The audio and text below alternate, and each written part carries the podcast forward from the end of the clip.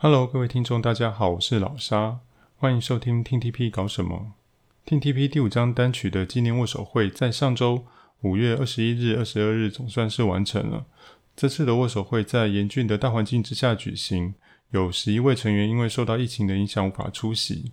也听说有不少粉丝因为呃染疫或者是居家隔离而无法参加活动，所以不免有点缺憾。还好之后还有线上谈话会的方式可以见到面。只希望这一波的疫情能够赶快过去，让每个人的生活还有偶像的活动都能尽快恢复正常。上周除了握手会之外，其实还有两件重大的事件的宣布。一个是在五月十八日公布了第六张单曲的选拔名单以及曲目，这个不是本次的主题，所以就先略过不提。另外就是在握手会之后，官方在 YouTube 进行了一次握手会后会的直播。在直播当中，总经理梁志成先生宣布了 Team TP 将取消原本的三组编制，重新组成 Unit T 与 Unit P 两组，也就是 AKB48 本家所谓的组阁。而成员刘雨晴即将接任 TTP 的队长，兼任 Unit T 的组长；王一嘉将接任 Unit P 的组长。新队长任期将于七月一日正式开始。而新的体制将在第二出公演的初日开始执行，在此之前仍维持三组的 reset 公演。详细的分组名单大家可以到官方的公告或是维基百科上查询，我这边就不赘述了。如果从原来的各组分配到新组的人数来看，Unit T 有橘组三人，草组九人，英组六人，原草组刚好占了一半。Unit P 是橘组十人，草组四人，英组五人。只是原橘组占了大约一半，因为人数分配的比例看似有点悬殊，所以我在网络上看到有一种说法是，新分组根本就只是把英组拆散加到另外两组而已，但我并不这么认为。事实上，除非是刻意将每一组都刚好切成两半，不然不论是用风格、用人气，或是用其他综合考量来做分组，新的组别里面某一组的人一定会比较多，这是统计上的必然，并不足为奇。而且从三组被分开的人选中，我们可以看到，原本的队长与担任 Ace 的成员都被分开。比如说，英组的小晴和林一，草组的雨晴、品涵，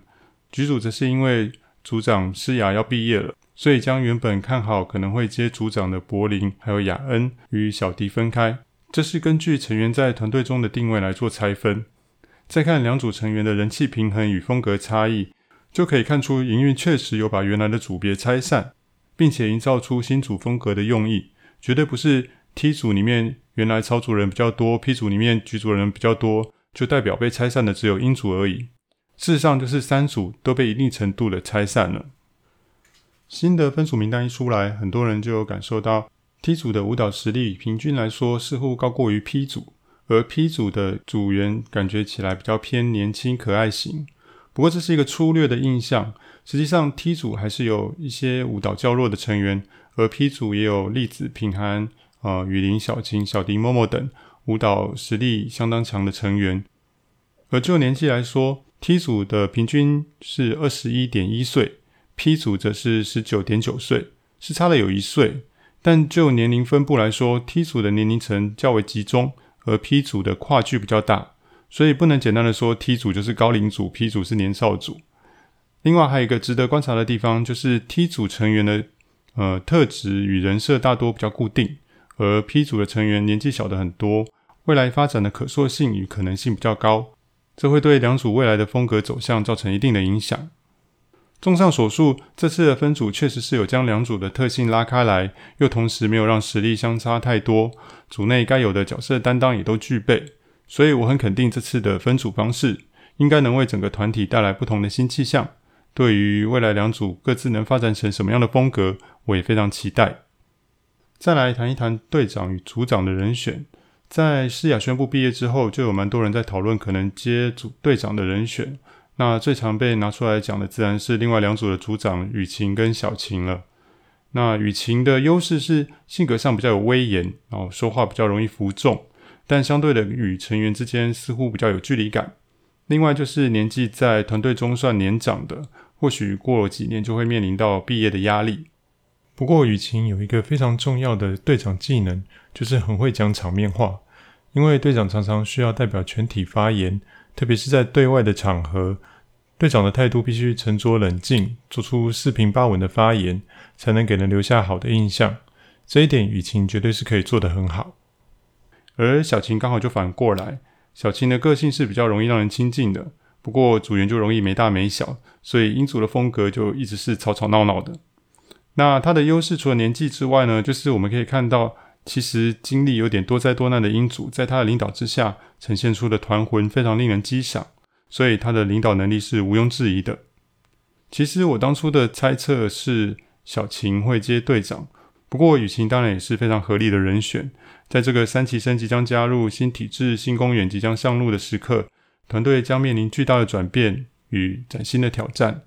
那一个令人安定的力量非常的重要。或许这就是最后选择雨晴的原因吧。至于 UNIP 的组长王一佳，或许会让人有些意外，毕竟他并不是固定的选拔成员，而且在不久之前才刚升上正式生，知名度可能没有其他人气成员这么高。不过对草组比较熟悉的人应该都知道，他在草组中比较像是中间管理层的角色，在公演中会负责 MC 的内容规划与组织，很懂得观察全局并引导成员，而且他对于各种企划很有想法。不论是在直播中或是公演的 MC，都可以看到他天马行空的发想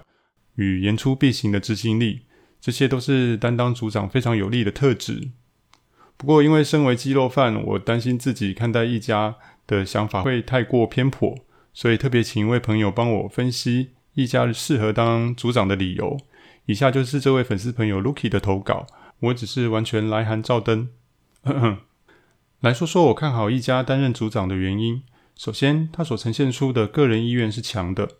有发挥组长职最大效用的企图心，这点是相当重要的。再者，他平时无论是以个人身份或是团体身份进行企划的执行度，确实也都是优秀的。以个人身份，一家曾经试过连续发一个月冷笑话影片，以及至今在每一篇贴文下加上的台文翻译推广，他都能持续不断地往目标前进。至于以团队身份的 Puzzles 企划进行过，例如录制歌曲和开直播记者会等活动，不只达到有效的效果，也更加证明他能够在团体中与伙伴彼此合作。另外，近期在各大场合 cue 他出来说话时，他在发挥个人特色，缓和了现场气氛的同时，又能说出符合当下的主题且又得体的感想，比如居家女友的感言。以及三周年演唱会对三期甄选的鼓励及升格的感想，都是很好的例子。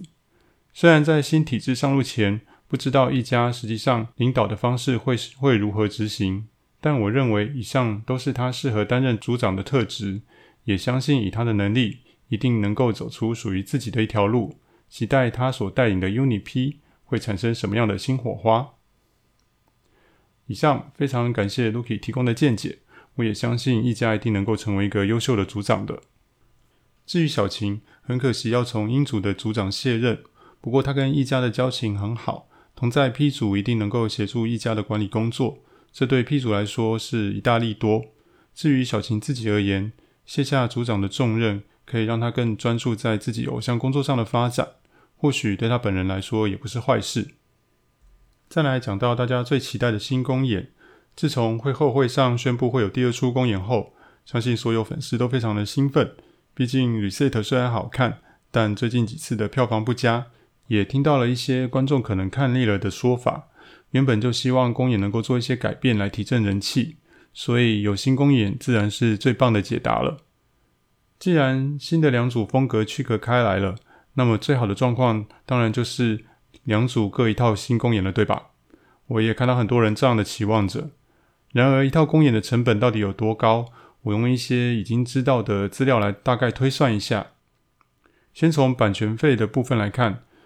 ，B N K Forty Two 的营运 IAM 公布的财报中揭露了，在二零二零年给付给 akb forty 的本家营运，呃 m e l a l a s o n 呃，重音我不会念哦，也就是原 AKS 的版权使用费高达三千四百万泰铢，泰铢对台币的汇率大概是零点九，也就是相当于三千零六十万台币，这只是版权费哦。到了二零二一年，则是一千六百万泰铢，也就是相当于一千四百四十万台币，两年的费用差蛮多的哦。原因是因为二零二零年 BNK48 推出了两套的新公演，还有两张单曲、一张专辑，加上 CGM48 推出了两张单曲，而二零二一年 BNK 只推出了一张单曲，加上 CGM 两张单曲，两年的差异呢，就是两套公演跟一张单曲、一张专辑。以两年的差额一千八百万泰铢来算，尽管有部分可能是延续性的费用，那这两套公演应该还是占了相当大的一个部分。算下来，一套公演的授权费恐怕也是要几百万泰铢吧。当然，BNK48 在泰国这么红，市场那么大，T T P 跟好言根本没办法相比。但一套公演的授权费，想来也不可能便宜到哪去，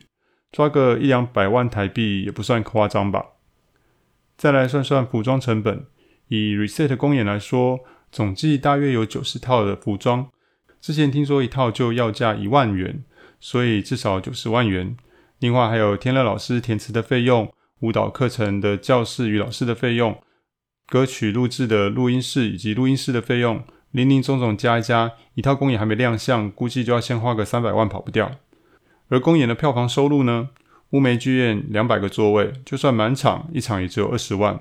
一个月三场公演，总共六十万，扣掉场地、设备、人事等费用，一个月能不能赚到票房一半的三十万都很难说。如果一次来两套公演，以现在公演的密度与卖座的程度，想要靠票房回本，那根本就是不可能的任务。你知道，我知道，独眼龙也知道，好言娱乐就是没钱，或者说没有办法花大钱，所以一次想要推出两套公演，可以说是希望渺茫。重点是会后会中总经理马科多桑的说法，新体制将在第二出公演出日之后执行。注意，他的用字是第二出公演，而非新公演。所以就此可以判断，应该只有一套公演了。至于新公演会是 AKB48 的哪一套，因为我对本家的公演实在很不熟，所以就不妄加猜测。我只希望，就算是同一套公演，新的两组都还是能够呈现出不同的风格。比起一次看到两套新公演，我反而期待会不会有新的公演场地。从二零一九年第一场 mini concert 以来，TTP 已经在乌梅剧院演出将近三年了。大家对乌梅也产生了一定的情感，而且在华山园区最大的好处就是交通便利，附近提供餐饮的地方很多，还有空旷的空地跟有屋檐的走廊，让大家可以在等待公演前或是散场后聚集聊天休息，真的是很方便。但乌梅剧院最大的问题就是观众席的设计与数量，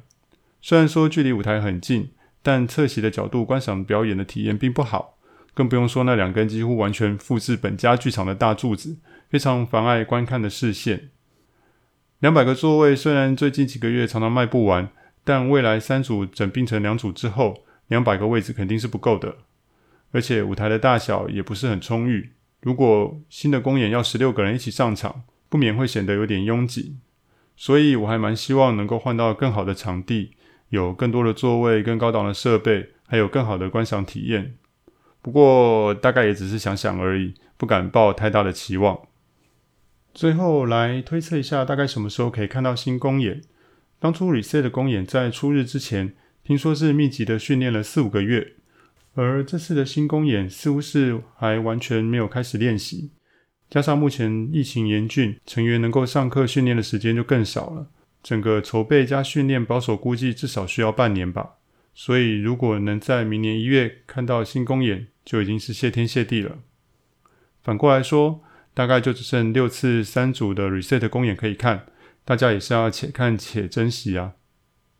以上就是个人对这次组阁的一些想法，因为有蛮多主观的意见，如果跟您的看法不同，还请多多见谅。更欢迎大家到 TP 论坛留下个人的见解。